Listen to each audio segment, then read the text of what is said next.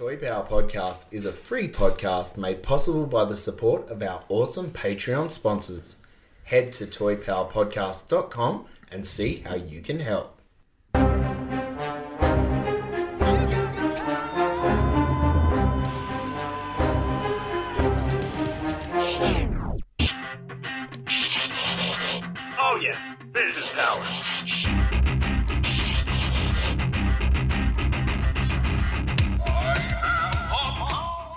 Welcome to Toy Power, the podcast where we talk toys and everything pop culture. G'day, it's Trent here, and it is wonderful to have your company today for episode 331. This week on the show, we're going to hit up all the latest news, and there's a whole lot of news coming out of New York, and we're going to jump into a recap of the Adelaide Comic and Toy Fair 2023, the October edition. Joining me today in the Toy Power studio, we've got Ben. G'day, g'day. Frank. Hello, hello. Scotty. Hello there. And Ben, who's back from the Goldie. Yep, the Gold Coast. As they call it, the Goldie. Yep. You get the sunny or the Goldie. I'm a few shades tanner. Yeah. Thank you. Looking good. Them. Yeah. That spray tan really that's tough as well. Yeah. Barely a G-string covering. Yeah. Gosh, it was a good time. First trip in years. Sort of essentially the first trip for the my youngest daughter on a plane. So that was interesting, and got the hype building. Went to all the theme parks, or not? Went to three theme parks. Went to Movie World. Went to Wet and Wild and Sea World, which was absolutely phenomenal. Out of the kids' choices, they thought Sea World was the best. Just so family friendly and things. Movie World was amazing for me because it's so DC-centric. Yeah. Right? It's just everything, so expressed for the DC universe and everything.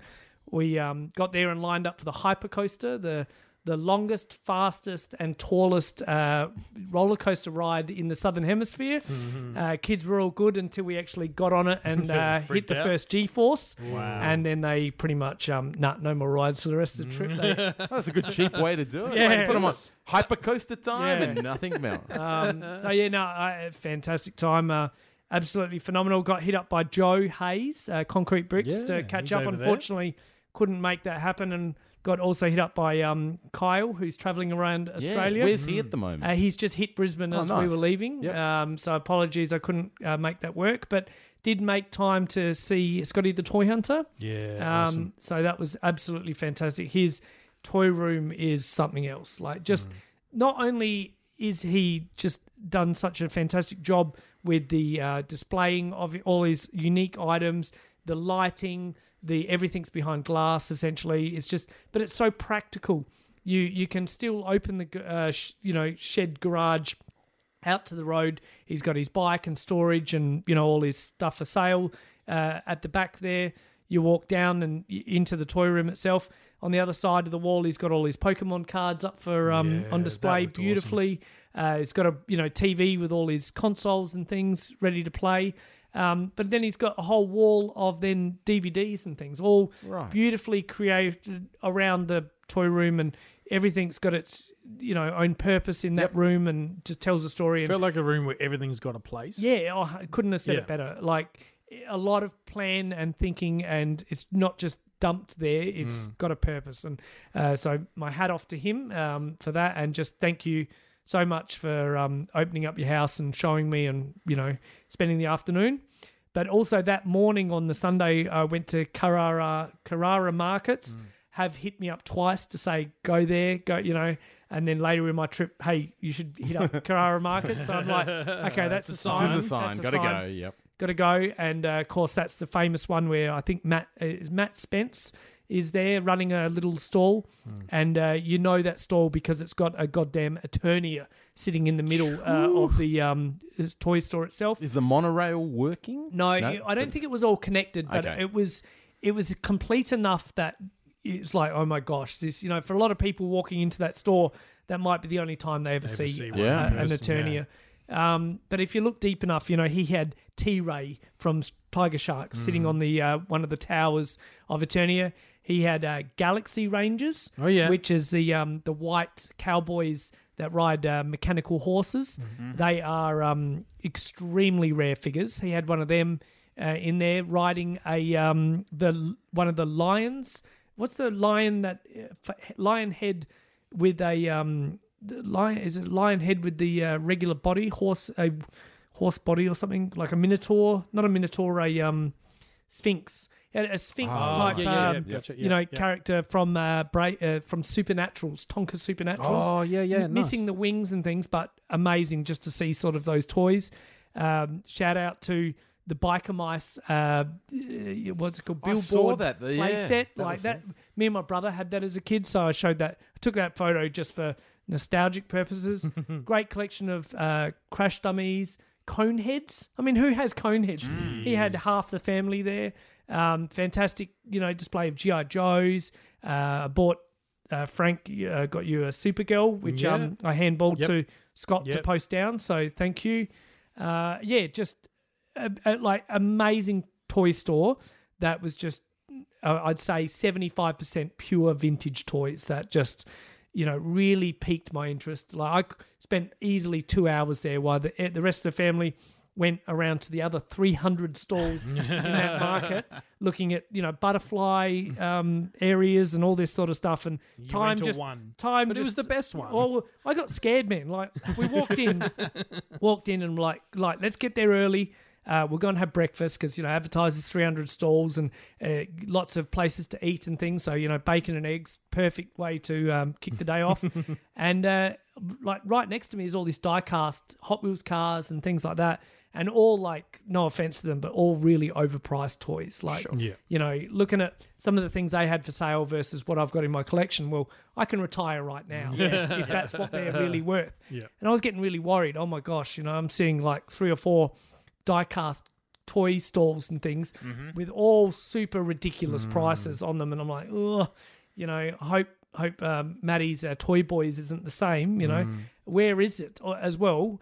And messaged Hav, I'm like, hey, you know, is it inside the marquee or is it outside? Because there's just this place went on forever.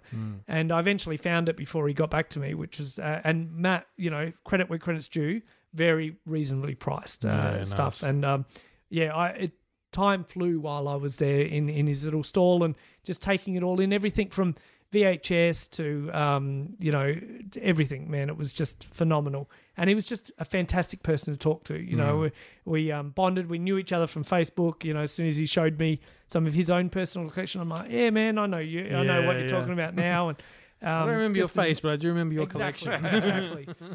So, yeah, no, great. Overall, if you can get out there, Carrara Markets is the place to go.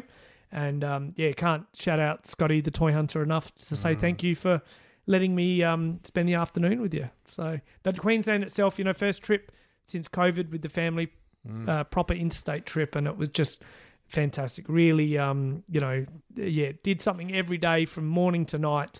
Everything, you know, from just going to time zone and blowing $60 to $90. You know, without even blinking, like, gee. But it's all, you know, the kids are old enough now that they'll remember 75% of this trip for the rest of their lives. You know, remember that time when we went and all those sort of jazz. So it was really important that we had those experiences factored into the holidays, and it wasn't all about just me going to the Carrara Markets. For the purposes of this show, it is. Yeah, for sure. Yeah. No, I had one day. I did hit up a few little, just in the malls and things, but nothing outstanding, nothing worth talking about. Yeah, you know, zings and things like that, just run of the mill stuff. Went to Toymates. That was pretty cool. Those places are huge. Toys R Us vibes. Toys R Us vibes, but like a whole wall of Buzz Lightyear toys still sitting on the shelf. Yep, and they'll be sitting there for another couple of years. And it's just like wicked, you know, like a collection of masters.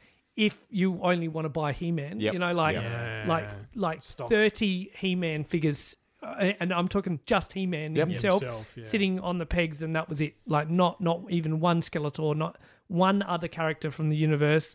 I did see, you know, the play sets, the Snake Mountain and the Castle Grayskull. Have they got Snake Mountain now? No, sorry. Oh. I think it might have been Mecha Constructs one or whatever.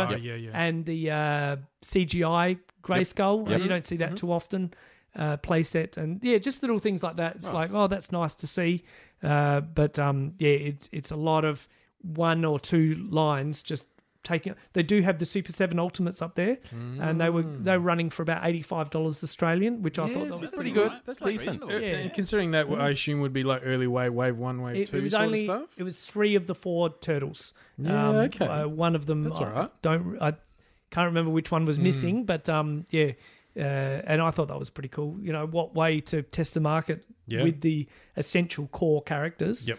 Look, it was really cool, but I cannot shout it out enough. Toy Boys, Carrara Markets, if you're on the Sunshine Coast, go visit Matt and his mate there. They were fantastic. Is it on the sunny coast? Yep.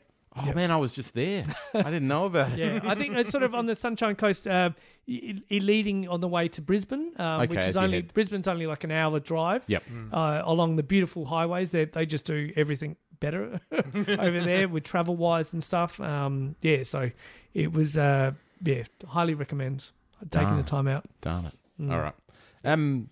Quick shout-out as well. We couldn't make this work. Obviously, Ben was away. I ended up going away last weekend. Did you end up in Victor? Yes, we ended up going down to Victor to the Port Elliot show down there. Yes, Leanne was there. We were down there. I didn't go to the show. Leanne and Robbie went, but there you go. Yeah. So we released the vintage episode, and we picked one of the calls was to go the gem episode. Yep. Yeah, Damien, great episode. Yeah. And I had a listen, and it was fantastic. It brought back so many memories of that night. We were at your place, Ben, in your toy room, and Darren was there, obviously, and Damien brought in so much good gem product. I remember just being blown away by some of those sort of prototypes that he had. It was incredible, and the there's 3 of these things in the world. Here's one. Hold it in your hands. And we're like, what is happening? Yeah. Wonderful. Great episode to listen back to. So that was fun. Cool. All right, let's hit up some news. 3, 2, 1. Cue music. So what have you got for me? I'm Batman. But she's got a new hat. All right, so first cab off the ranks, we're going to check in with Giant Man, the Marvel Legends HasLab project. As of this recording, has about 10 days to go. Does Aaron remember the figure of backers when we last checked this, which would have been probably over 3-4 weeks ago now? Was it around 5,000? It was. They just ticked over 5,000. Oh, no. Yeah, so looking at the screen right now, this is some... 3 weeks later, 5,700. It's not good, is it? So it is, stalled, I think is the word you're looking for. It's funny. I remember when this first came out, I thought this is a no-brainer. Yeah. It's quite reasonably priced. But a lot of the response was, $200 for Giant Man seems a bit excessive.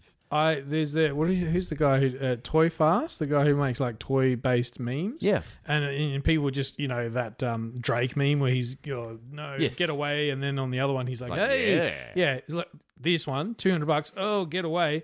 Then they had a picture of an eBay listing for Toy Biz Giant Man for $250. Yeah, like, but I'll take that one. And you're like.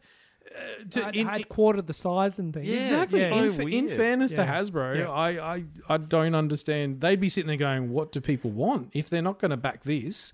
Now, the spirit of vengeance with the Ghost Rider one was perhaps not the right character pick. Yeah. It was overpriced for what it was. This one, they've scaled it back. There's not a crazy amount of tiers and stuff. It's a lower price point. It's a big, huge figure. Maybe not sort of Galactus size, but... Galactus was also, a couple of hundred more from memory. It was $400 US, something like that. $450 US. Yeah, this is $200 US, and it doesn't look like it's going to get there. I'm surprised. 18 hours left. Yeah, there could be a push. It wouldn't surprise me if it still does get up. I just wonder, is there a bit of saturation out there with this sort of product?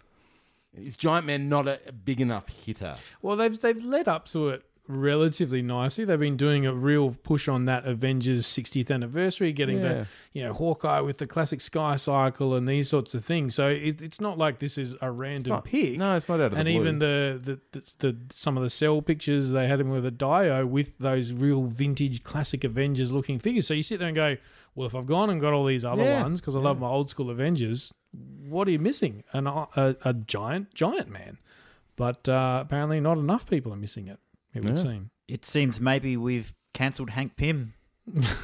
I mean, he's not the nicest guy in the Marvel Universe, but, you know. Yeah, geez, I hadn't even thought of it from that angle. This is really a really terrific figure. I'm baffled by why this hasn't hit all its goals. For $200, that much plastic articulated to put in your collection. It's a center point as a part of your Marvel collection. It's huge. Yeah. It's a head scratcher. Don't really know. So watch this space. As we record, New York Toy Fair is happening. I believe they've had him in the cabinet and they've shown off a couple of little additions. By default, the figure comes with black sort of antenna. They've added in the white antenna, which wasn't part of the original thing. So, and I think we shouted out, though, put a Wasp figure in there that is maybe half the size of your regular Marvel Legends figure that can sit on his shoulder or attach with a little flight stand or whatever, and maybe that does something to the numbers. But not looking great for the big man. All right, next up we have Skeletor crossing the VeeFriends. And this is a really wacky choice. I personally haven't heard of VeeFriends before, but it sort of looks like a, for lack of a better term, a pop vinyl. But it looks like glow-in-the-dark attributes.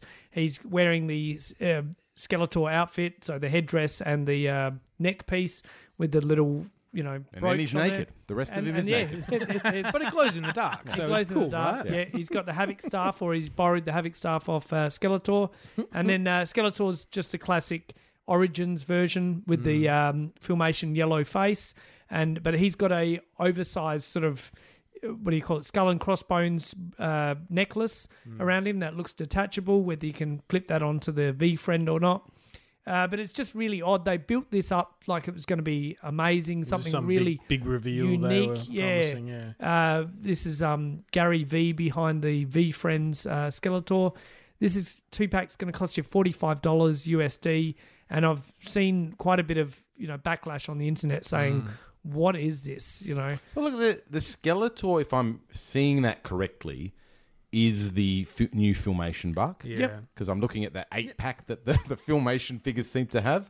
Not a 6-pack, an 8-pack when you're a Master of the Universe. But he's cool in the sense he comes with 2 alternate face plates. So that really kind of like almost scared or sort of upset looking one that you did get in the Filmation. I don't know if that's going to come out, if you're going to be able to get that face expression anywhere else. Because otherwise that really makes that a lot more appealing. But the little V character is odd. It's very stylized, isn't it? Yeah, the V character comes with 4 alternate hands, 2, so 3 sets of hands per left and right. But the cool thing I've just noticed is Skeletor comes with the devil horns. Yes, he does. That's pretty cool. I hadn't realized that before. So he gets a few interchangeable hands.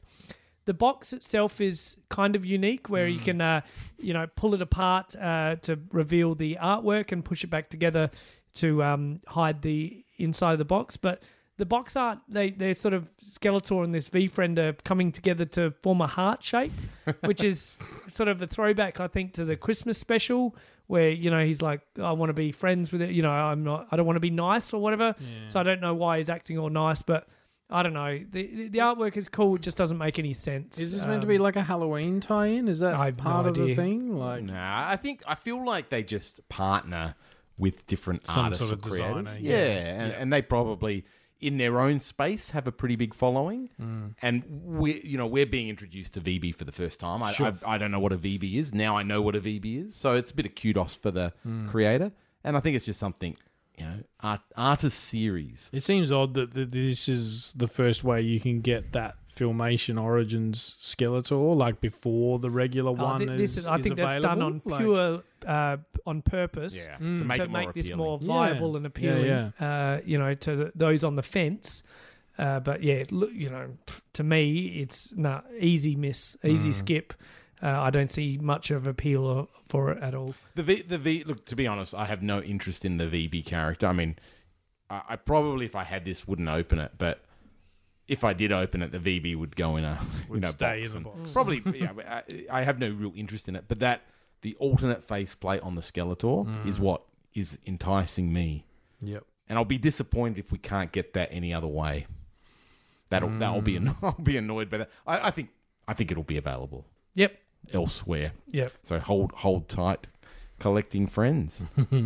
All right. Something that is very exciting and borderline copyright infringement is the Super Cyborg Krang Android. And this is now up, available for pre-order, and it's a Krang in an android body being released by Super 7. Stands at 11 inches tall. And this is part of their Super Cyborg line where they've done a number of these figures. I think you can get the Optimus Prime, where you can take the chest piece out and see the inner workings of the toy. And what's really cool is here, so you take off the chest piece and there's all the mechanisms and there's a little pull handle and you can see little gizmos and there's a little hamster running around in a hamster wheel that makes him go, which I thought was really cool. He also comes with, so if you remember back to the Playmates line, first Krang we got was Krang in his walker. Then we got the android body Krang that was, again, the oversized one, where you could fit the Krang from the walker into that. And then they scaled him right down to fit in with the other 5-inch figures.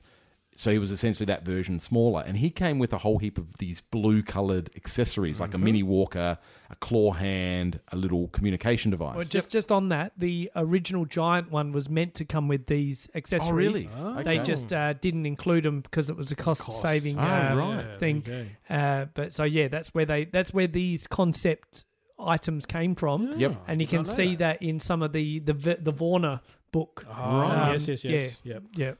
And he comes with a little Krang as well that he's got the veins. He's got the veins, which isn't correct. In the giant one, he's all pink. He's meant to be, all flesh coloured. In the walker one, he had the veins, and it's a different Krang to the one we got with the walker from Super 7. I'm just looking at your collection now. It looks a little bit different. It's facial expression. At 11 inches tall, I imagine it's. I don't think it's really in scale with any of the other Super 7 stuff. No, but really. It's going to be in scale with your vintage Playmates, though. True, yeah. I feel like this is for people who can't afford or find a vintage, Krang to go with your vintage Turtles. This is not a bad stand-in. Like, it's probably cheaper than trying to find an OG with one. With the windshield and stuff. Yeah. It's vintage enough without, looking exactly like the vintage one. It's still, you look at it and you go, oh, that's definitely vintage inspired. But I almost prefer this version. Oh, yeah. I love it because of those extra bits. And the fact that it's that damn antenna is going to be my, is going to be my crux to the end, because it's always broken on any one that you ever see. He's missing the shield for the Krang itself, but that's visor, but that can be a little piece of plastic cut and stuck in there. I don't mind that he doesn't come with the shield, because I think you can sort of see into the Krang. It's annoying on the vintage not to have it, because it's meant to have that part. This never come with it in the first place. What are you missing? Probably looks okay, but I like the fact his arms are a bit more down by his side. In the OG toy, they're kind of almost at 45. Yeah, it's a weird kind of pose, but I am struggling with all the debacle we know with Rat King and the Playmates Nickelodeon likeness issues. How the hell they've got away with this one? That's a good question. Considering it's so close to the originally scale, it's a replica of the toy. Like that didn't appear anywhere else. Maybe this is their way. Maybe Playmates said, no, you can't do an Ultimates version, blah blah blah. And they're like, oh, but what if we did one that has the feet where you can take his chest off? So therefore, it's not the same as the vintage one. We don't know the details of this licensing arrangement, but as I understood it, they could only do things that had been done in media other than the toy. Now, this version, Krang's android body's been done in other versions, but it doesn't have those particular details. This is unique to the toy, and those accessories are unique again to the toy. I've never seen them anywhere else. Maybe there's a loophole somewhere I'm not seeing, but did he ever use those sort of things in the cartoon or in a video game or something? Well, I mean the transponder device. I'm sure he used that claw device looks very specific to the toy, and that blue coloration is the toy color. Yeah, of course. I'm just when I saw this, I was astounded. I'm glad they've been able to do it, but I'm absolutely astounded. Well, because just thinking the NECA cartoon Giant Krang came with those sort of similar accessories, except they were different colours. They were red and things like that. The Bommy Knocker and things. And then the BSX line has done a Giant Krang. I don't know what he comes with, but I know he comes with accessories. So I'm just trying to, you know... Yeah, maybe. And look... Spitball ideas, Look, I'm glad we're getting it. I think it's fantastic. I'm struggling not to hit the order now button, to be honest. Pop culture does have it, $150 Australian. That's pretty good considering it's $85 USD. Yep. Yeah. And February next year release date, so cool. Very cool. Speaking of cool things, Yamaguchi Revoltech have unveiled a preview of an upcoming figure. At one stage I remember getting a knockoff Revoltech figure, which was I think Venom, and I was just impressed with the articulation. Don't go wrong, it's a knockoff, so his leg fell off within about a day. But you know, I paid bugger all for it. So, but it was amazing the poses you could get these sort of figures into. This one is for a very classic-looking Supergirl done in the sort of vintage style, where she's got the little skirt and the cape and the long blonde hair. So this is not to be confused with the Sasha Kelly version, of course, from the Flash movie. It's just a single preview image at this point. I'm looking for a place where I can pre-order this, because to me, for my collection, this is obviously a no-brainer. If anyone knows where this being Shin Tokyo would have it. Yeah. They do get a lot of the Revoltech, so they might be an option. Do you anyone know any rough prices of the legit? I know the legit usually ones around 100, 150, 100 between 100 and 150, depending on what they come with. Like I was looking at some of the Dragon Ball Z ones, and they were like super expensive because of all the alternate heads and alternate parts and things. Stuff, but I remember buying the Transformers ones, and I've got the Robotech ones, and that was before pre-COVID type thing, and they were like around the 75 mark. Yeah, okay. So if they're, inflation and all that, But look, I just don't. This is just a single teaser pick. You just don't know how many heads she's going to come with, how many hands, whether she's going to come with flight stands or one of the pets or something. You just don't know because some of these Revoltech. They go toys. They don't do anything half-assed. They go absolute 110% sometimes, but you might be surprised. No, very keen. No, I don't. At that point, 150, don't care, done. Yeah, very cool. Skelebration. Is that a thing? Skelebration. Mattel's making it a thing. Skelebration. Very clever. This was weird. So there's a poster that's been released as part of Skelebration. This came out about maybe 1.5 weeks ago, 2 weeks ago, something like that. It's a purple Masters of the Universe poster with Origins and Masterverse and then upcoming figures, right? So you get all the upcoming Filmation stuff. So like the old school checklist. And they've even got the little box, right? And I saw this come up. I opened up Instagram one morning and I saw this poster.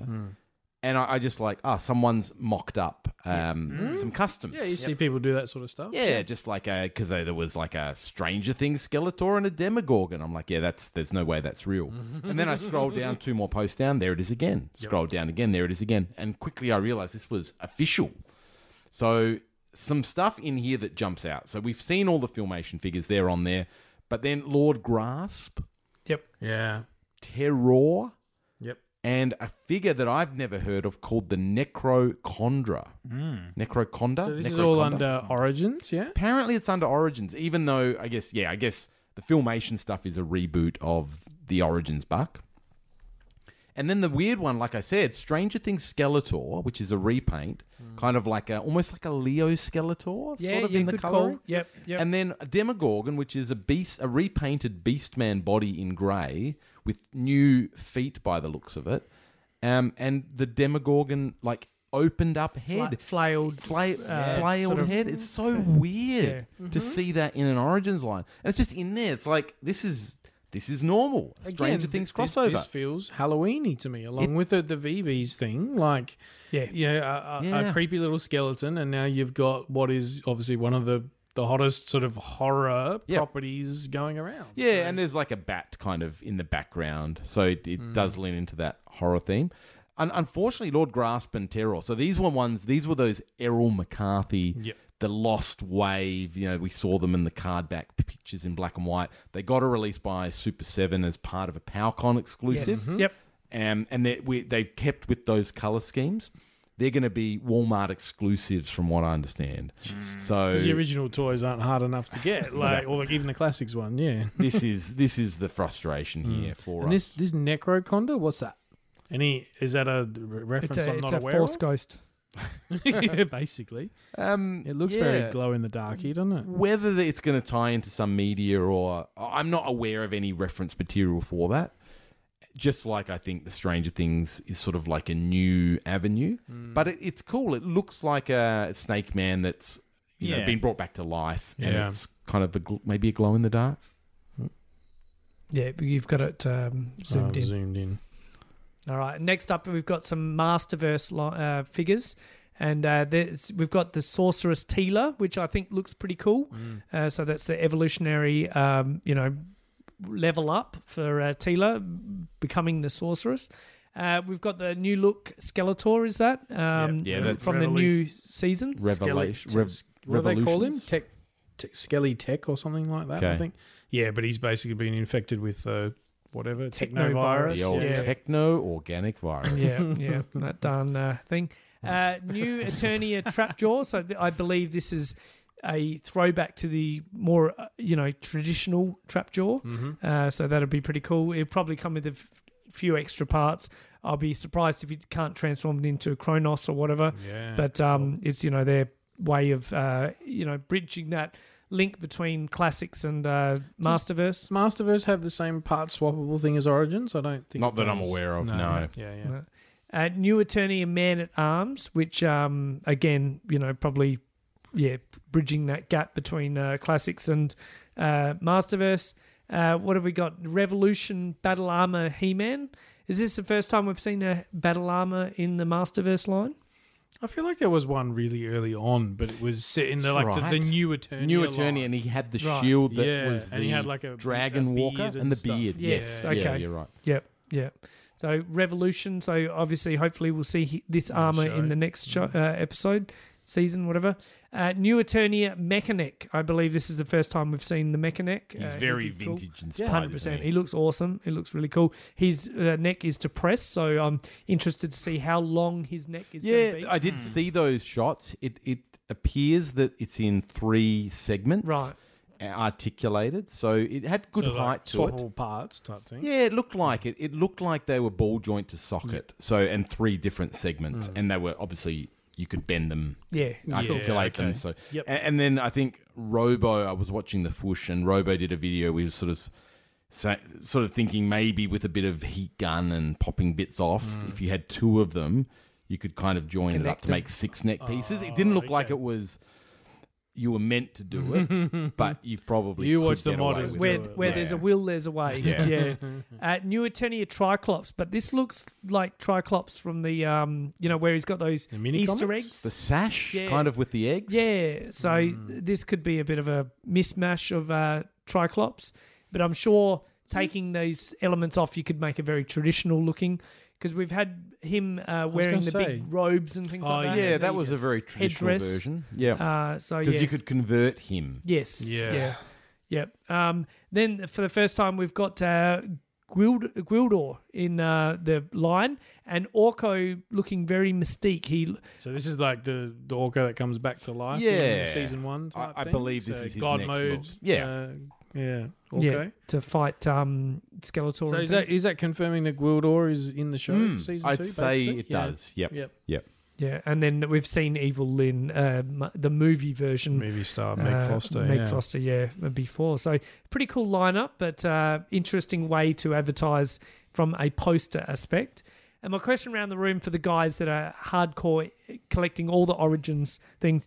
Does a Stranger Things crossover, Demogorgon, Leo's Skeletor interest you? Is that, let's say on paper you're 100% up, up till now. When they start crossing over into Stranger Things territory, is that something you're going to pursue? I liken it to Molar in classics. Molar was amazing because... Now, and it's different because I think that's the humor, because Robot Chicken did that stuff based around He-Man. Yep. There was a real humor to it, a bit like the laughing Prince Adam thing well, right? Yep. This is, you just sit there and go, you know, we've already seen some weird crossovers with Masters. There's the Masters of the WWE verse, those sorts of things. Yeah, but they were sort of Masters adjacent. They weren't trying to be... True. Like, this is literally packing Skeletor. It's packing it in. And basically putting on a new head on an existing mold to make it something that already exists. And like, this also feels like the South Park, you know, joke, Simpsons did it, you know. Yeah. Turtles have already done this, the Stranger Things crossover. Yeah, that's Masters fair. Is now playing catch up to them for the first time ever. But, yeah, you know, do you guys, Trent and Scott, is this a must-have? No, it's certainly not a must-have. Mm. I'll put this in perspective. I love the Origins line, and I'd love to own more of it. Yep. I certainly don't have it all, and I don't even have a Moss Man because it's a bloody, you know, Target. Well, it's still new, but yeah. And you look online, it's $150. I'm not paying $150 for a Moss Man. Yep. Now, the other thing that gets me about the Demogorgon is it just doesn't look like a Masters figure. To me, I look at that, all I see is Beastman. All I see. It's Beastman with this horror head. Yeah. Like you would never see that type of head on a Master of the Universe figure in the traditional aesthetic that we know of the vintage line. Yep. It's just not a vintage aesthetic. If you put that on Masterverse or New Eternia or something, it would work. A very gory, blood, teeth kind of look just doesn't fit to me in the aesthetic. Yep. So it doesn't feel right. It just feels off and weird. So it's, look, if I were to walk into a Target tomorrow and see that 2-pack on the shelf for $40 Australian, very I would buy price. It. Yeah, well, what it's worth, right? Yeah. Like there is no, and I'm not going to be able to get that for $40, and I wouldn't. It's going to be what, 80, 100, 150 by the time we try and get it here, and I'm not interested at that price. Yep. So it's it's a big no for me. Mm. I don't see it on my toy shelf. I don't picture it as a part of my collection. So copy, cut, paste everything Trent said. It's an easy pass for me. Yep. Okay. Easy. Yep. Cool. Yep. Come on down. Down like a rock. These are great. This is Boss Fight Studio doing some more Fraggle Rock. I haven't seen these before. No, this is Wave 2. Dog. Wave How good 2. Is the dog? Booba, Moki, Wembley, and Sprocket. So Sprocket is the dog. Yep. He is looking fantastic. And they've really branched out. They're all different, unique sculpts this time around. And look at that. Was it Wembley? Who's the girl with the radish? Oh, man, it's been so long. You've got Bobber, Moki, Wembley, and Sprocket. So. I think, is it Booba? Booba Fraggle. I'm not sure. Yeah. What I love about these figures is you can almost picture reaching out and actually feeling the fuzz on the surface. They look like actual puppets. Yeah, they look like they've got a material based, even though you know they're 100% plastic. And I think that's a real charm to the detail in the sculpt of these guys. They are just absolutely phenomenal. There's a little kind of green kid, I guess you'd call him. They come with 3 alternate heads. So that's Booba. That's Booba. He's the little green fella. Little where you green can't guy. See his eyes. No, so there's that guy. Yep. There's the guy with the red hair, and then below him there's like a lighter green guy with sort of blonde hair, and he comes with like a little doll. Of himself. Yeah. It's so cool. These are just amazing. I love them. Boss Fight Studio. The unfortunate thing about Boss Fight Studio here in Australia is that there is no official distributor. Yeah. And the last time I tried to go on, and this was probably about a year ago now, I tried to go online and buy a single figure. Yeah. And it was like $90 to ship it. The shipping price for these guys just went nuts. Yeah. And so they're just, I can't find an affordable way to get them here. Mm. So if anyone knows, if you're listening and you know how to get these things, they're already, look, they're a premium figure. These stand at 5 inches tall. The Sprocket has 14 points of articulation and is going to be $45.99 USD. The rest come in at $39.99. They're expensive, but I can attest to the Boss Fight quality. They're beautiful. But yeah, I think they're going to be hard to get here in Australia. Mm. All right, we're moving on to Star Wars, which, at least in the TV landscape, is the hottest thing on our screens at the moment with our good mate Ahsoka. But what we're looking at here is what they're calling the Holocom Collection. This is, happens quite often in the Star Wars universe, they have their little portable, I call them mini projectors, so they can see a whole person and stuff in the palm of their hands. You think back to, of course, the classic sort of Star Wars scenes with Princess Leia and that sort of thing. But they've done these figures to mimic that sort of style. So they're quite... These are fully translucent figures, or cast in the same plastic, rather. So they're that blue sort of hologram type effect. But from what I can gather, they come with these light bases that the figure stands on, which lights up, and so what you end up with is it's quite pale at the bottom, which sort of matches with what you see on screen, but you get figures looking like a hologram, really. So we get... who do we get here? There's... The Mandalorian, Han Solo, Axe Wolves, Bo-Katan, and Ahsoka. And they all look like they come from different shops. They do. So good luck if you're not in the US. So Mandalorian comes from Hasbro Pulse or Shop Disney. Han Solo comes from Entertainment Earth, Big Bad Toy Store, or The Chosen Prime, or even Toy Geek. Axe Wolves comes from Amazon. Bo-Katan comes from Target. And Ahsoka comes from Walmart. So wait, these are five figures all in the same style. Yep. From five different exclusives. Yep. Oh, that sucks. Yep.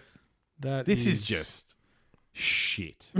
Like if you're a collector, and you want taking this the set. Okay. No, so it's just let's break it down. Let's break it down for the listeners. So, as an Australian, I can't order from Hasbro Pulse. We don't have Shop Disney. You can order from Shop Disney. Okay, it can be done, and you'll pay. You'll pay $90 for shipping. If you're unlucky and you ship it to your post office box, which I did, you get it destroyed. You'll get it destroyed because they can't deliver it to you, and they'll destroy it. So you can order Shop Disney. Good on you. You can order Han Solo from Entertainment Earth. You can get it from Big Bad Toy Store. I've no idea The Chosen Prime. Never heard of that, and I don't know about Toy Geek. Axe Wolves, Amazon does ship to Australia. I'm not sure if that is a international, sometimes Amazon. Sometimes be US only. US only or not. Bo-Katan, Target does Target Australia and Target America are two different companies. Mm. So you won't be able to get that from the Target website in Australia. And Ahsoka, we don't have Walmarts over here, so no. So it's eBay. 2 out of 5. Yeah, you're hitting eBay for quite a few of them, and I just on paper to the execs, I think this is a great idea. The executives signing off for complete recasts and reproduction of straight colors. How much paint's this going to cost me? Nothing, bro. Exactly. It's going to cost you nothing. But it's also just, the character selection as well. Like, how do you not have a Luke Skywalker in there? How do you not have a Princess Leia? It's like they've gone, hey, these characters are really hot because of the Disney shows. Sure. Oh, let's throw in an old... And is that old school Han Solo? Or is that... It's just like a random old school Han. Does Harrison Ford have some deal where it's like, you must make at least 5 Han Solo figures in a calendar year or you owe me even more money? Like it's possible. Who are the characters in the Star Wars universe that appear in hologram form most iconically, right? Emperor Palpatine. None of these. Like Palpatine, Leia. Yep. Yeah, like they're the big ones, right? Luke. Vader. Oh, yes. Vader, yeah. I don't remember Han as a hologram. He was a block of carbonite. Yeah. And like the other thing that's weird about these, I get the hologram and that's cool, but these are done in like bounty puck style. So when Mando puts a puck on the ground and it spins, the little bit of writing in red is what comes up at the bottom. It shows this is the person and this is the credits that are on them. But it's done. These are done as bounty pucks. They're done as bounty pucks. Yes. But Mando's one of them. Bando's one of them. He's hunting himself. It's so weird. It's so weird. Look, and even there, like it says, so previous release figures meant to recreate the hologram look as seen in The Mandalorian while he's searching for bounties. Each comes with a light-up holo puck base and bounty chip. You know what this should be? It's a bounty puck. This should be your 5 bounty hunters who aren't Mandalorian. But you do Zuckus and all those other ones. That makes sense. In a 5-pack, if you have to, bang. Then you might sell the damn things. Yeah. These are going to peg warm till forever. Well, they're not peg warm because they because no one's going to be able to order them. It's odd. It's very odd. Yeah. Anyway. All right, moving over to awesome things. We've got the Ultimate Radiation Ranger, and we just knew that this was a long time coming. So this is the Radiation Ranger in all its ultimate glory from Super 7, and they've released it in the glow-in-the-dark Toxic Crusaders theme. So this guy is probably 85% glow-in-the-dark. That's what's impressive. And then he's got fluorescent green gloves, boots, and goggles. And then his tubes and things are black, and same as shoulder pads and knee pads and things. He's still got the orange, toxic highlights, splatter on the shield and barrel. He's got, highlights on his boots and things as orange and things, but everything else is essentially glow in the dark. This guy is freaking awesome. This guy is an absolute 110% must-have for me. But he is a New York Comic Con exclusive, and I just don't know how I'm going to get him.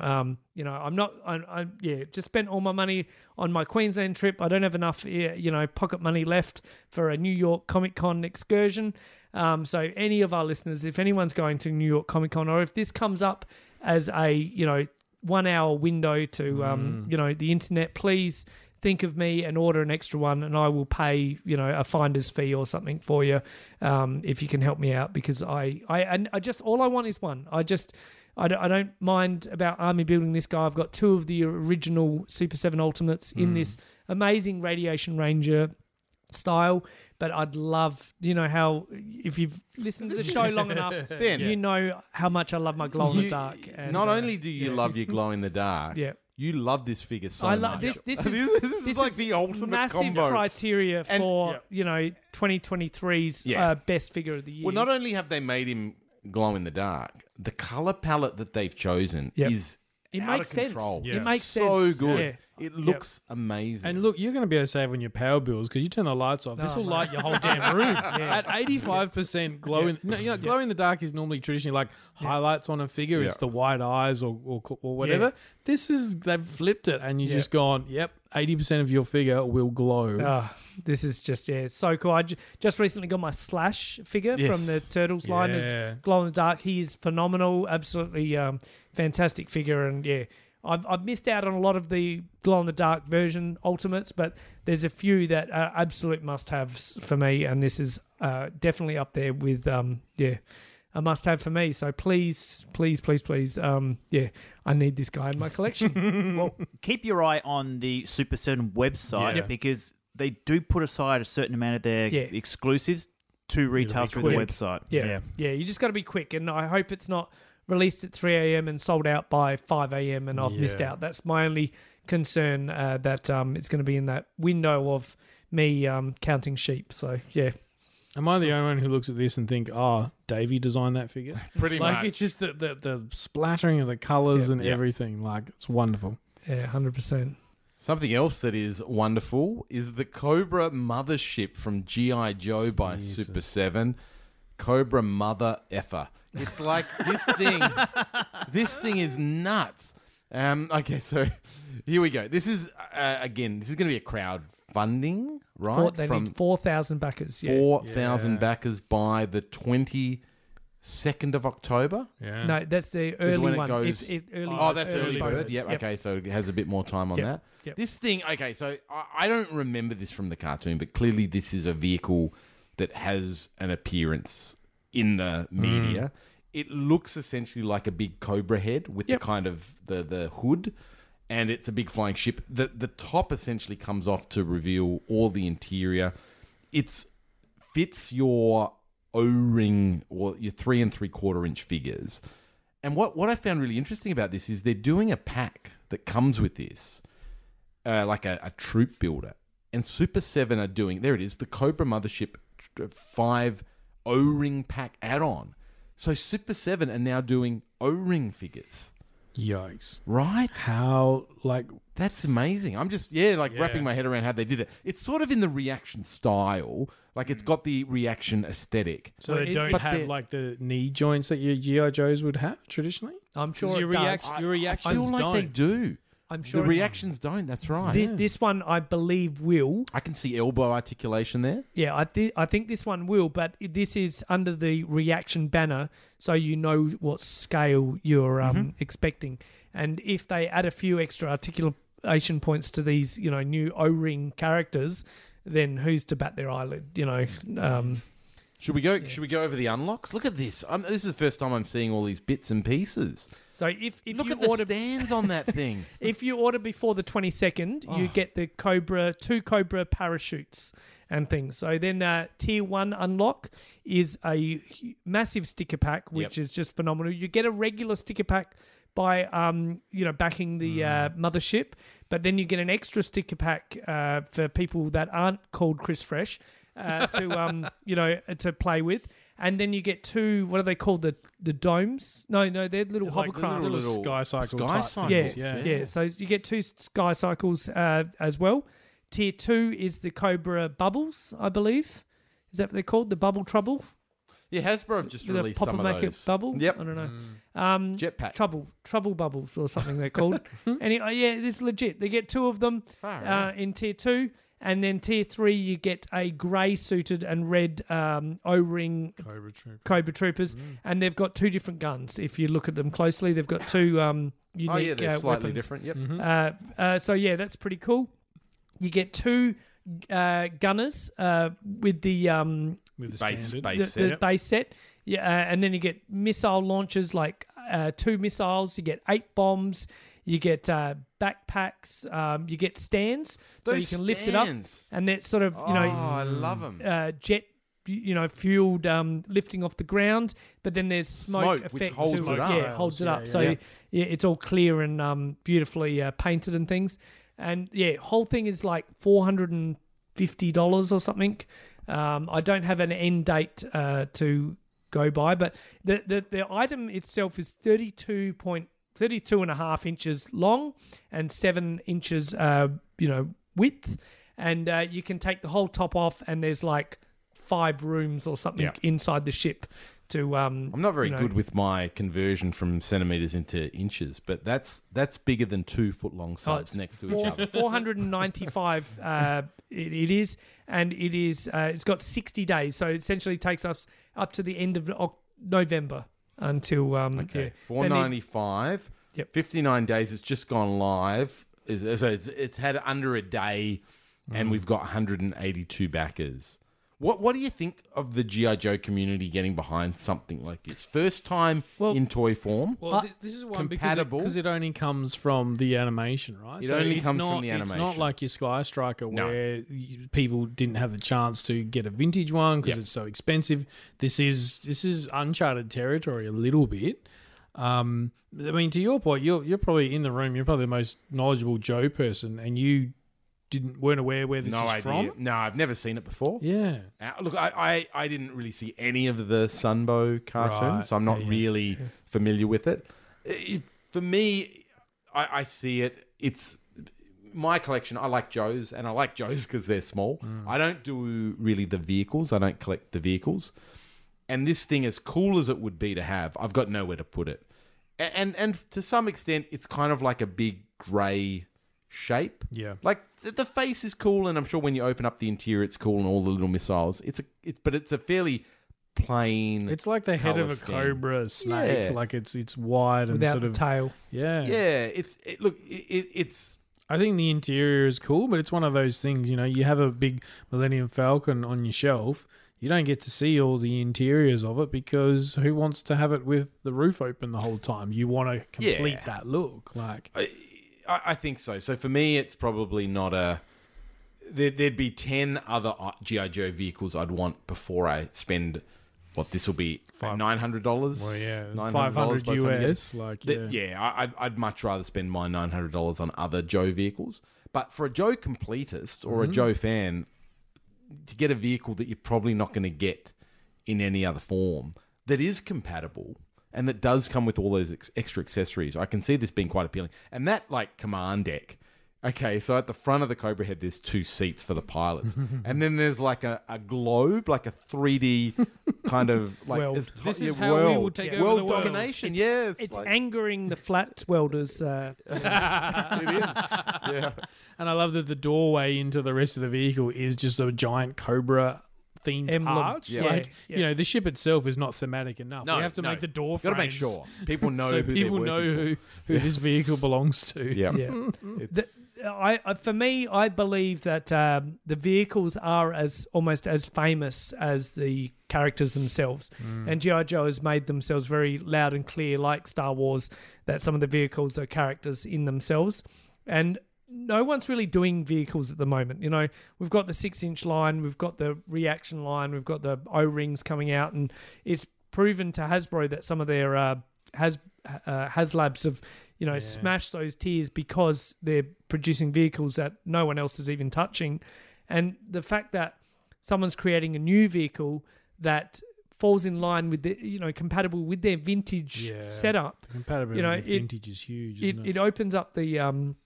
avenues for diehard vintage enthusiasts to add something new to their collection. Yeah. Even if you're 100% complete, and you know, like the picture going around the internet right now with the guy that's got 7 flags in his lounge room, you know, he doesn't have a Cobra mothership, you know. Yeah. So for people like him who's got more money than God, like, you know, he's gonna, or he or she's gonna back it, you know. Yep.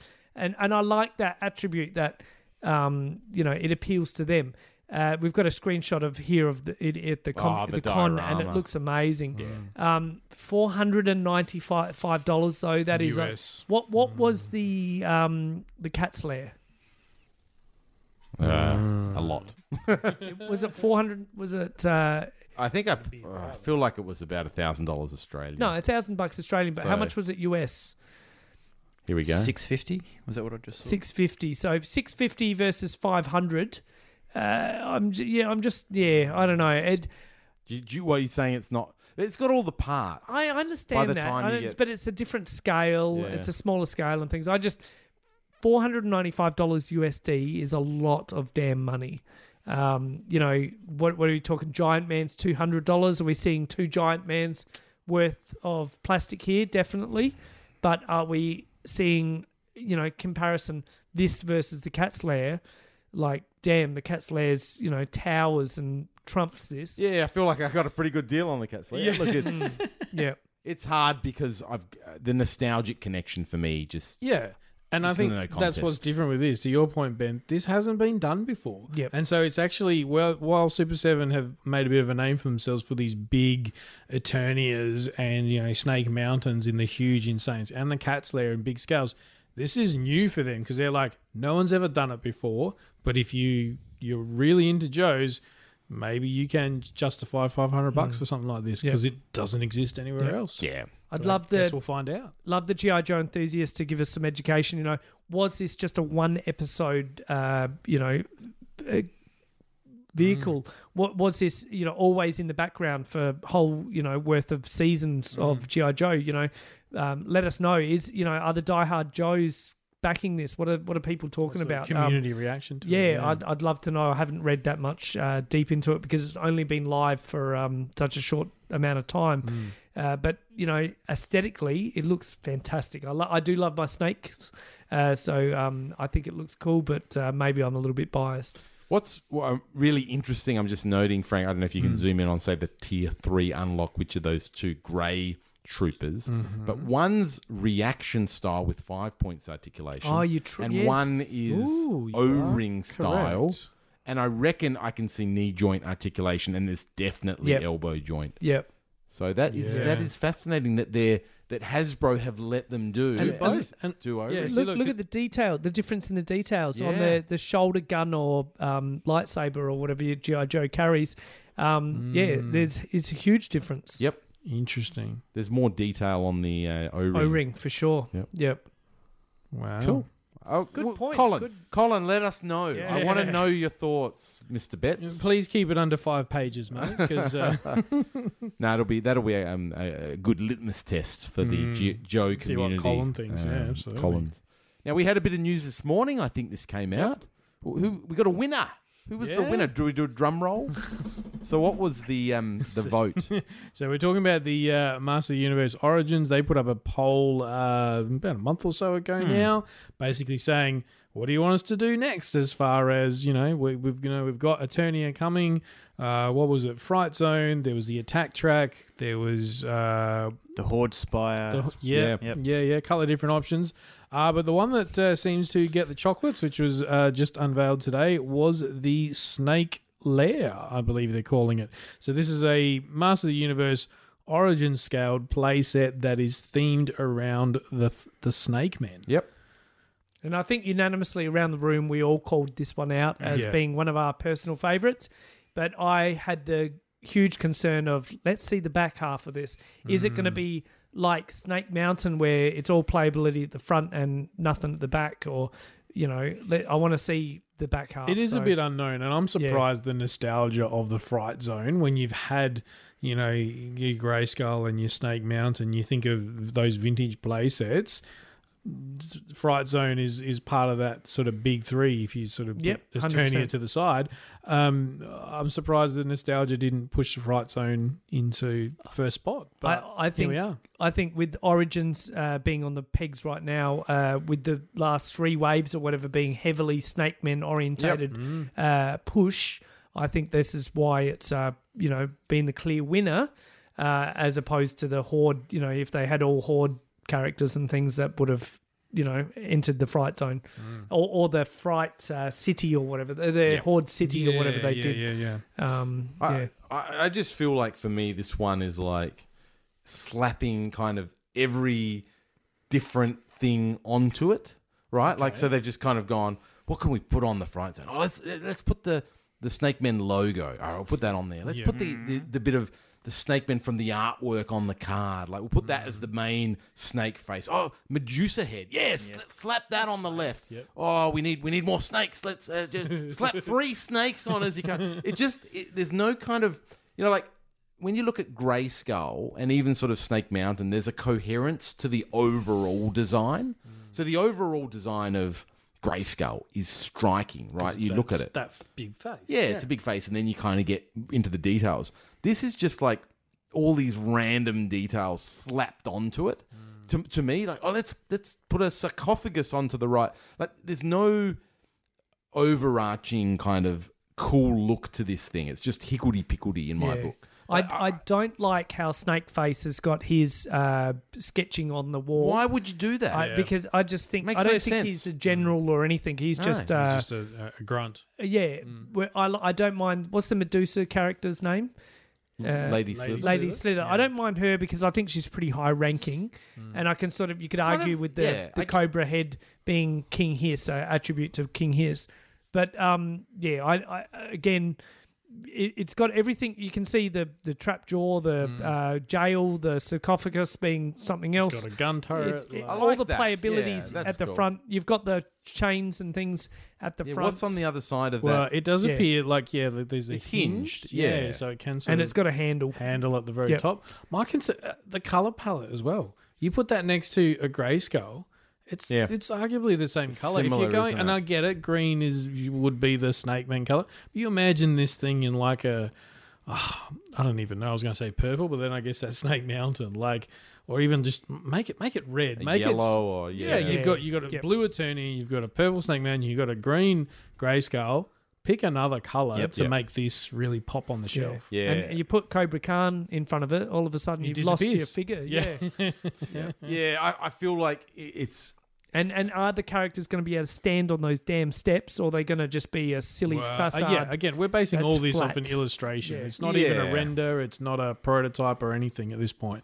So no, to see it in 3D, I'll reserve my judgment, but I'm not sold on the... kind of, I guess, the overall look of this thing, if that makes sense. I don't know if I've articulated that well, but emphasis on this will be a crowd-funded project, so it's not even locked in to be an actual release. May not ever actually happen. Because, you know, as we've seen with Giant Man and things, you know, not all things... you know, hit a home run. I think this is smart, though, that they had, look, here's a bunch of sort of dream or larger projects, fans choose. So then if it doesn't get up, they can turn around and go, well, you know, gave you the option. And so logically, this has a better than even chance because somebody's voted for it. It's those are hopefully the people who are going to throw down money. It's Masters. It'll be what? Maybe 200, somewhere around that mark. Mm. It's not going to be super expensive. No. You get good bang for your buck. I think it'll be a no-brainer in terms of funding. Mm. And you just probably don't expect it till 2025 by the time you've got to make it and pre-orders. Yeah. And well, it says 2024 crowdfunder project, so then another year or two. The project will go up in 24 and don't expect it in your collections till 25. So true. Yep. That's it for news. Quick rundown on the Adelaide Comic Toy Fair run by Brett Owen on the public holiday Monday. Guys, how'd you go? Ben was obviously on his overseas trip, but we all had a bit of a setup. How'd you go? How'd you find the day? Yeah, look, it was good. I mean, as we know, Brett puts on a fine show. I believe there was even, and I didn't know this because I didn't get to bump in until the morning of, but there was a bit of drama with some of the tables. Totally not Brett's fault. Didn't come. And, yeah, but you know, as someone who rolled in a bit later, it was all good. It was all fine. You know, Brett. So something like that would have sunken a lesser show, do you know what I mean? Where they just literally tables weren't there and vendors wouldn't have anything to put their stuff on. But Brett, being the champion, is he sorted it all out. Yeah, I thought it was really great that, you know, we were in our sort of usual spot. Yeah, I don't know how you sum up the whole day. It was another one of those things where I think my highlight of the day was not even sort of toy related. There was this little kid looking at I think it was, in fairness, Chris Wisdom might get a kick out of this. This was those when Chris gave us like a whole bunch of Christmas presents, and it was random. So, you know, I'll pick a name out of the hat. All right, Frank's turn to pull a present out at random, and they were those Creo. Not even Creo figures. What are they, Minimates? Minimates. Yeah, right, so they're the figures that have the sort of cylindrical heads, sort of slightly bigger than a Lego minifigure. And it was like Guardians of the Galaxy. It was like Drax and Gamora sort of thing. And I remember Chris sort of chuckling at the fact that I'd pulled this one out of the tub. He's like, no one's going to want those things. He's right. Like, I had like $5. I think I managed to sell one, because I ended up with two sets. Managed to sell one of them. And this other kid had been eyeing it off for like what felt like 40 minutes. He's just picking it up and putting it down, and Mum and Dad go, oh, it's $5. You know, you've only got so much pocket money, rah rah rah. And I just, at this point, I just went, do you know what? Just take it. Yeah. And Mum and Dad, are you sure? I was just like, I'm happy to have it gone. If he's that sort of invested in it, he can just have it. And then he didn't want it. He basically refused and just sort of got all shy. Did that thing where he hides behind Mum and Dad, and I was like. And so I tried to change the game a bit. I just went, do you know what? I've changed my mind. It is going to cost you something. And his little face drops and said, it's going to cost you a crisp high five, mate. That's all you have to do. And even Dad was like, mate, that sounds like a pretty good deal. Like, I'd want a toy for a high five. Still wouldn't do it. Yep. This went back and forth for about 10 minutes. And Mum and Dad like, okay, you know, you're going to regret this. They walked off. Anyway, made some other sales. About 15 minutes later, I turn around and there he is. He's got the figures in one hand and just holding up his other hand for a high five. And I high fived him. I was like, yes, that was the best sale I made all day. Nice, like... nice. Yeah, well, on a similar note, Callum was there, my 10-year-old, and he was selling some of his Pokemon cards. Yeah. And he had some, he spent a lot of time curating what he was going to sell, only doubles. So, but he got out some of the better cards, and he kind of, I think he priced them $5 each. Sure. And they might have been worth 10. Maybe there was a Charizard there that was a bit more than that. Anyway, his mum came up with some twins, and they were probably, you know, 5, 6, something like that. And, you know, when you just grabs, you're walking past all the tables and like, I want this and grab this, and Mum's trying to shoo him along. And Callum said, oh, just, you can have that. You can have that card. Oh, wow. And of course, you know, he said it to one of the twins. Well, what does the other twin get? It's going to cost you 2 cards, well, mate. That's right. And so then the mum's like, oh, that's so lovely. Here's $20. And bought 4 of them. So I'm like, you know, Callum, that nice gesture got your sale. Like, that's toy karma, right? That's toy karma. So it was kind of fun. But there were yeah, a lot of nice moments, a lot of cool sales. The funniest story I have to tell is Steve Schultz was there. So Steve Schultz is there. He's a listener. His daughter, absolute legend. They listen to the show, and he'd come up, and I'd bought. Scotty will know. I'm like, I've only got the one table, so I'm gonna buy this. Assemble me, kit. And I'm like, guys, what's the best kit to get to build a little shelving right behind the table? Yeah. Yep. And they're like, go to Bunnings, get this plastic one. So on the way to bump in, I'm at the Bunnings. And I'm trying to buy this thing. And sure enough, the plastic one they said was the best wasn't there. So I go up to a guy and I'm like, this is what I'm trying to buy this. Yeah. It says go to row here. Yeah. I can't see it. He's like, no, that's at an end cap. You go to row 22, it's at the end cap. So I get to the end cap. Callum's like, I want to bump in. What are we still doing at this Bunnings? We've been here for like half an hour trying to find this thing. Get to the end cap, and it's this metal one. So I'm like, it's the only one. Look, I'm just going to get it because I want it, blah, blah, blah. So poor Scotty and I are trying to assemble this thing. Anyway, we had this shelf built. And then Scotty wrangled, as he always does, extra tables, and I didn't really need it. So I was like, four things on it.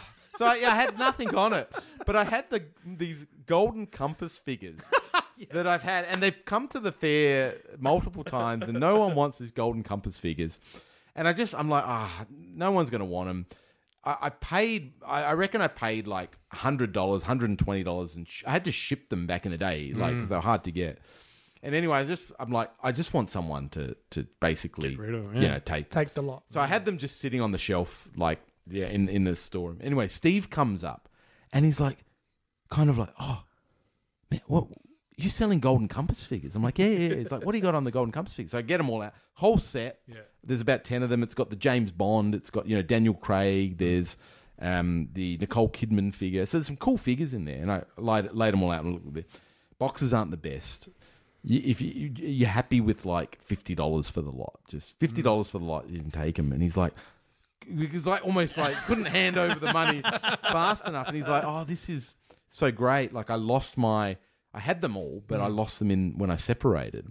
So I'm going to get home, open them up. I'll take a photo for you, and then you set up. So sure enough, that night I got the photo of them all set up, and it was fantastic. But I saw Davey, and because this has been an ongoing thing, trying to get rid of these golden compass figures. How about them golden compass figures? Yeah, I'm like, oh, you'll never believe. Like Steve came up, and he was so happy. He was just genuinely made his day. It was fantastic. And Davey's like, what do you mean you sold him those figures? You did tell him they were from golden compass. He's like, I'm gonna go give him shit. So off he goes. So that just made my day, because it's one, great to see Steve and his daughter, but just how excited he was to get something back into his collection. And unless you're buying them carded, they come with so many little accessories, and they all come with their little spirit animal and stuff. You just wouldn't find them. So it was a great. Moving it on to a good home was perfect. Yeah, nice. I one of the things I sold to a Patreon, a good friend of ours, Malcolm, was the Triptychon from the Titans Returns, the more recent one that's come out in the last sort of 4 or 5 years. And he sort of saw it, and he's a big Transformers collector, but he sort of got his collection nicely curated.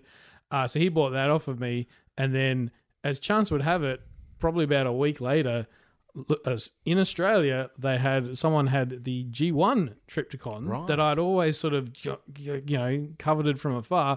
Of course, thanks to Malcolm and some others, I had the funds there. Boom, bought that. So you converted modern Triptychon into a G1. Vintage one. Yeah, and even Malcolm saw it on our Patreon and just went, I love the fact that you sold the modern one to buy the vintage one. I was like, isn't that what it's about? I'm looking at it now up there on your Transformers G1 shelf, and it really fills out G1. Yep. And it's a different scale. It's probably one of the very few that are kind of at that mid-range. You've got the Metroplex and stuff, but it's it's that big scale. It looks great. Yeah.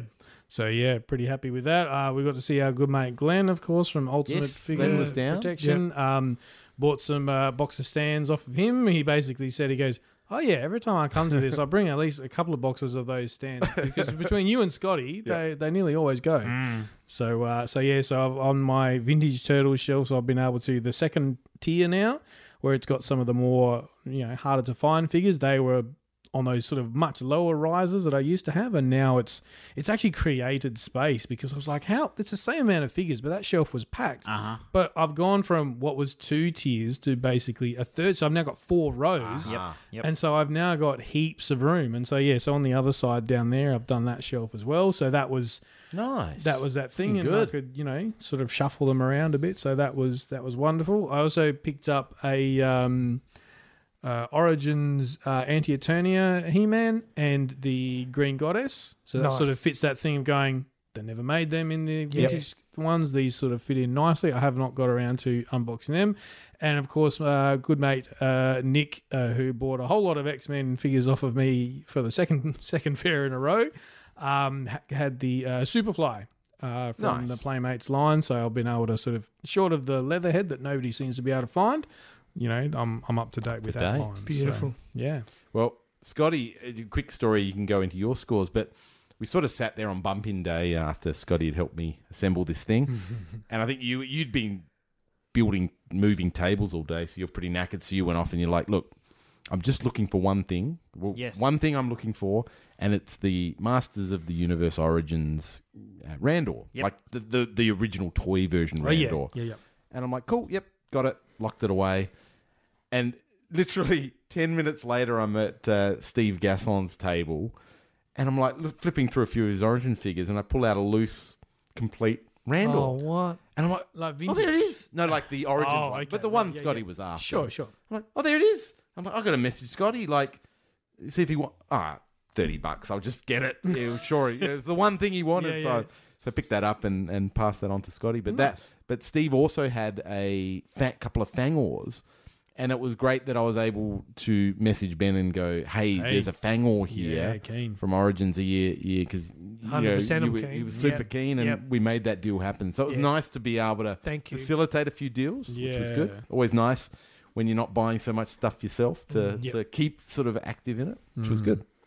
I'm going to start by expanding a little bit on the controversy of the Sunday setup. That's the day where typically everyone who's going to do the table work and help behind the scenes, we get in about 8 o'clock, have a quick catch-up. In the morning. 8 o'clock in the morning. It's a big day, correct. Sunday morning, 8 o'clock. And by the time we get there, Brett and Sarah have got everything opened up. So the trucks can back up and we can just start unloading table after table onto the trolleys and shift them around the 5 basketball courts that we set up on. And it's a seamless job. Brett's done a really great job, and Sarah as well, in terms of making it flow. We've got maps that were all handed out so we know where the tables go. We know how to set it up. It's all numbered very well. So it works really, really well. And in the past, we've got it down to about a 3-hour turnaround to put close to 450 tables out, I reckon. That's what we end up doing. Chairs as well. And we number all the tables so the vendors can easily find where they need to set up. We get it down to a point where roughly an hour before bump-in starts, it's all smooth sailing, ready to rock and roll. You get a couple of people turn up early, a little bit early, a little bit cheekily, and try and bump in, and that's all good. That's an opportunity for us to almost have a look and see what they've got. But our delivery of tables consists of 3 trucks. When I rocked up, I saw 2 trucks in the car park. Right. I'm like, that's cool. That's no sweat there. Plenty to work through. Third truck is clearly on its way. We'd set up 80%. No, sorry. Let's say 70% of the tables that had been unloaded from the trucks. The chairs had all been unloaded, and I could see Brett was starting to stand around counting. And I had a quick chat to him. He's like, "We're missing tables. I'm missing about 50 of the 6-foot tables." He starts having a chat to the guys. "Where are the rest of the tables coming? That's it. That's your order. That's everything you're going to get." Ooh. What? So immediately, Brett's like, no. That's not enough by a long distance. Yeah. He then does a count of the 8-foot tables, which are the large ones that the majority of the stool holders would utilize. And in total, we were missing over 100 tables from the delivery order. Brett, very cool, under pressure, You know, we're getting this set up. Yeah. We're in action almost 2 hours from people bumping in very calmly. Well, that's what I saw. I didn't see much turmoil or stress on his face. He was on the phone. Sarah was on the phone. Yep. There was honestly no yelling and screaming or carrying on, because obviously the guys who did the delivery are not ultimately responsible for the table. Yeah, they're just a middleman. That's correct. Right. Yeah, that's right. You can't get mad at those guys. They understand. They jump on the phone and start trying to organise and arrange things. And they basically packed up the two trucks and they headed out. And their plan of attack was to go back to all the places they had set up on the day beforehand. Oh, no. Which was commensurate with the AFL Grand Final. A lot of the tables had gone to functions for that. Of course. And they basically did a 2 hour lap around different... Picking up the tables. Picking up the tables. And it worked out. The day wasn't a 3 hour set out. It turned out to be six or 7 hours. Yeah, yeah, and that's cool. You're with friends. You're doing good stuff. You don't mind doing that. But we got all the tables set up. We ended up with a surplus of tables, and that's where the extra two tables we got came into it. Yep. But it was a good result. It really was. It showed that Brett and Sarah are very professional, didn't lose their cool outwardly, and they just maintained and made sure that we got across the line. Yeah. Yep. I remember I walked in, you know, feeling good. You're there, bumping in. It's great. And I go to Sarah. I'm like, there's no tables where we usually set up. Like, I'm like, Sarah's like, I know. yeah. It's like, but I was sort of like, we must be in a different spot, because Callum and I head straight to where we normally go. And there's no tables. Okay, so they're setting it up differently. Go to Sarah. She's like, you're in your usual spot. I'm like, there's no tables there. Mm-hmm. She's like, no, all good. We were missing, about 100 tables, but they're on their way. So chill. Oh, cool. And then I go see Brett, and I'm like, hey, Brett, how's it going? He's like, Yeah, I'm good. It's just spaced out. Just had missed, 100 tables, but that's sorted out. So, and I remember, I saw Ostie, and he's like,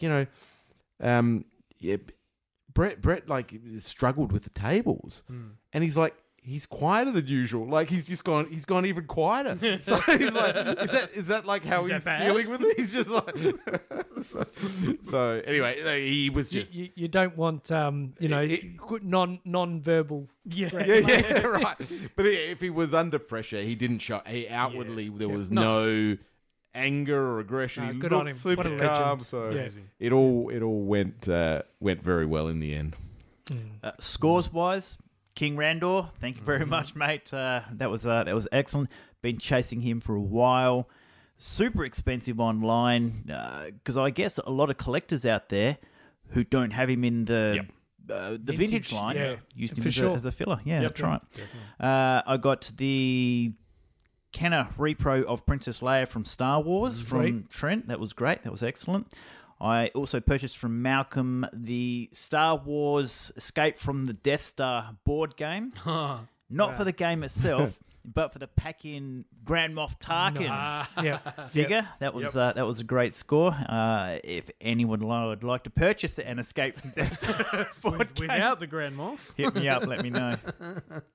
And, of course, I can't leave Comic Fair without some Fantastic Four vintage comics. I hit up one of the vendors there at Brett's advice and sort of plugged a few more of the 20 to 60 numbers in my Fantastic Four range. So it sounds painful. What decade are we talking? Is that 60s? This is mid to late 60s. We're talking there. Oof, crazy. Yep. That's awesome. Well done. Yeah. That's, who was the vendor, may I ask, that had this?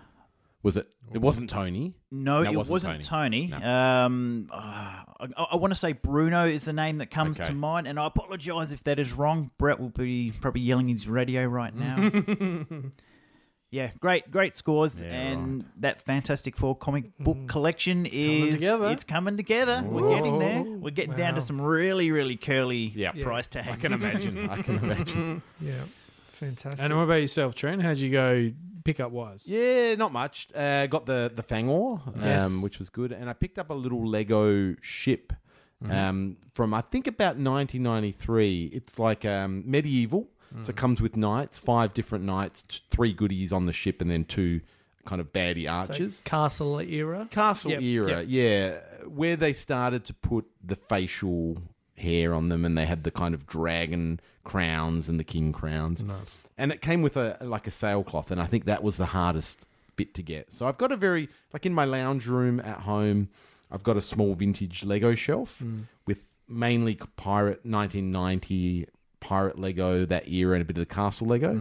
So that went on there, just fitted beautifully. And I picked up with one of Glenn Pluck's cases, the Cowboy Donnie carded. I got Dave Holder sent me, I did a deal, like a trade for Dave, with Dave Holder, and he sent me the 4 carded Cowboy or Wild West turtles. I already had the Raff, but he's like, "Oh, just take the Raff, it's come off the bubble." And I'm like, "Sweet, I don't have a loose Raff, I'll be able to open that." But when I got, and he's like, "Look, the cards are in various shapes," and he sent me some photos. They're not the best. They're not terrible. They're all unpunched, but there was a bit of creasing. When I got the Donnie, the bubble was probably a little bit more damaged than I would have liked. So I'm like, "Oh, you know, it's okay, but it's not perfect." But one of the guys was selling an absolute pristine Donnie with the Glen Pluck case. And so I'm like, you know what? I'll grab that. I'll go home. And I went home that night, cracked my Donnie, my vintage Donnie. And so now I've got a loose, complete Donnie. And I love the Cowboy Donnie. I think he's so cool, made even cooler by the new Nickelodeon. That's right. Leo as Donnie. He's got the little candy cane, cigarette. Yeah. I think he's just fantastic. And you know what we always say about turtles? They come with more accessories than you can do anything with. Donnie comes with 4 accessories, shotgun, lasso, and 2 like pistols. Yep. And because he's got the holster, he can fit all 4 accessories. And have you displayed yours? I do. He does have the pistols, and I think the rifle might be. I think it's in storage. I do have it. Yeah. But yeah. So that was it. Just a very, very sold a lot more than I took home, which is always the goal. That's the aim. And I cleared. I think like what I've taken out sort of from Brett's Fair, I took probably about 50 Marvel Legends carded, and I think I sold maybe like 3 of them. Oh, really? What I did sell a lot of was the loose. You know, I had a tub of 20-cent items that was just pilfered. That did really well, and then you know the $5 to $20 loose figures seemed to sell really well. I had some. I went in and just basically had sorted all my double Master of the Universe accessories, so I had a tub there, and. The mate Gino and his son came along, and they're always with their checklist. His checklist. The son's got the checklist. Yeah, fantastic. Yeah. And he picked up about $120 worth of weapons. Wow. And then he came around at the end with a Point Dread, with a Talon fighter. Wow. And it was just a shell. And he's like, "Do you have the blue gun and the wings?" And I'm like, "Yeah, I reckon I didn't bring him, but I've got him at home." So yeah, nice. So yeah, so I saw it's sort of those. That really excited people were those, getting those last little bits and getting sort of vintage stuff at that 10 to 20 price range. So I think if I do it again, I'll bring more of that kind of stock. I'll sit there, bag some stuff up, bag all my doubles or things I don't want anymore that are that vintage. Because I got so many doubles of stuff, like I've never gone through and really. I've got doubles of Turtles and I've got doubles of He-Man. All that stuff in that sort of, I had vintage Turtles. I've now gone through about 3 toy fairs, so they're pretty well picked over. But that sort of stuff in that sort of 10 to even, you can say $15 for one that's got the accessories. Obviously, you got to price them accordingly if it's a hot spot or something crazy like that. But that's the sort of stuff where people just go, "Yep, I'll take that," and next thing you know, they've dropped $50 and you're. Five figures lighter sort of thing. So, yeah, I find that works really well. Yeah. That's cool. It. Good times. Is that a wrap? I think so. A couple of shout-outs, yeah. So the 7th year celebration pick is coming to the end. We have reached our over 70 goal, which is absolutely fantastic. Hey. So thank you, all our listeners who've contributed. And a massive shout-out to old mate Kev, who was day 62 of the celebrations. I bumped into him at JB Hi-Fi in Queensland. And he's like, "Are you Ben? Are you from Toy Power?" I'm like, "Yeah." And he's like, "I'm Kev. I'm today's on the day." Oh my God. And I'm like, "You're the Cantina and Star Wars collection." I'm like, so that was just so random. How cool. But I felt like, you know, a Hollywood superstar on that day. So massive shout out to Kev for building up the coverage to, you know, ask me who I was and things. You know, he could have spotted a complete stranger, a lookalike, you know. And but no, that was cool. So I had a bit of a chat to him, and that was wicked. So thanks, Kev. We're up to day 69, you know, as of tomorrow's recording, and that is, of course, Chris Fresh, who absolutely pummeled that in to be that number. So mad respect, Chris, with his wrestling collection, DC collection, Spawn, Marvel collection, every you name it. Chris's collection is extremely, you know, diverse and everything. So well done, Chris. I think we've got 74 in the bag. If you want to be a part of this, please send me your collection straight away, because if 74 is the last day and I've got no one else, I'm going to call it. I'm going to cut it off, because you know, that's over 2 months of daily picks and things. Even while I was on holiday, I was still doing it. I don't mind, but like it's, you know, it is a little bit of work behind the scenes. There's work involved, absolutely. And making sure I did it, you know, remind myself. I think I've messed up once. I posted it on my Instagram page instead of the Toy Power, and I quickly, but there were a few likes before I could quickly change that around, so apologies for that. But yeah, no, it's been fun.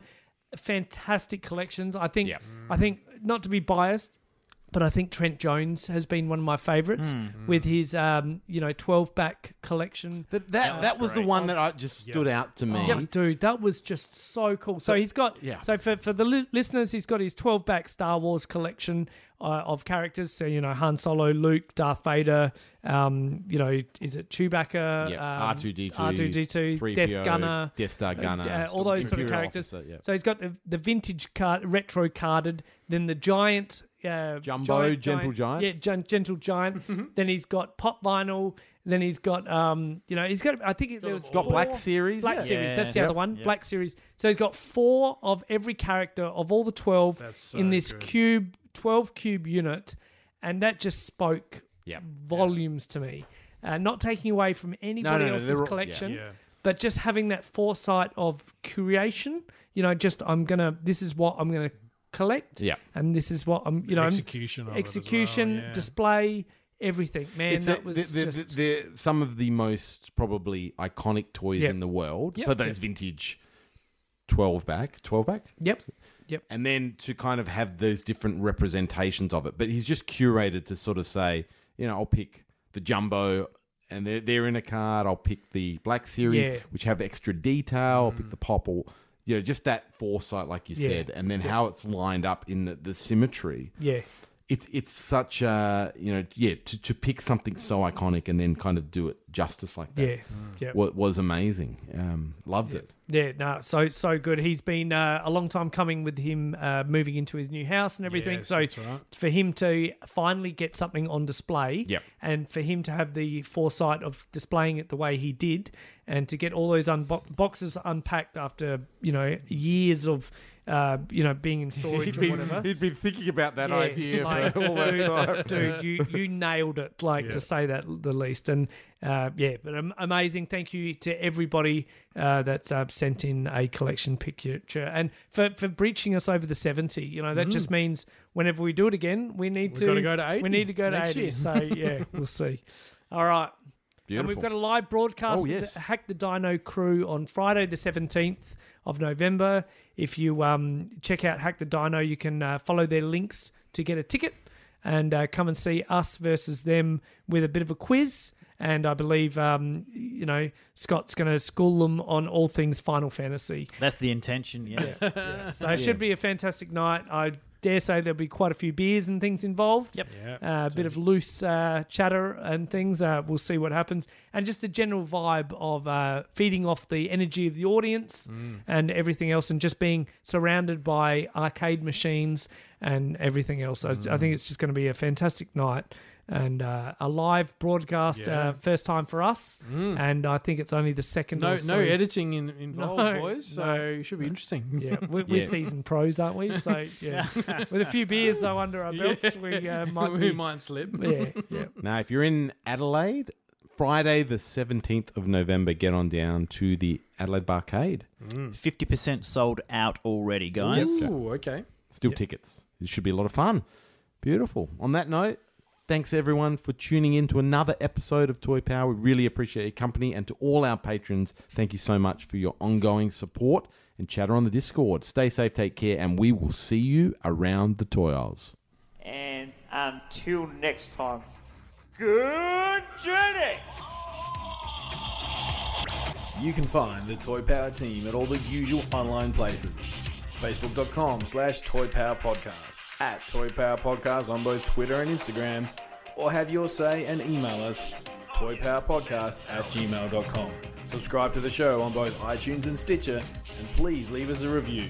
Otherwise, we just assume we're awesome.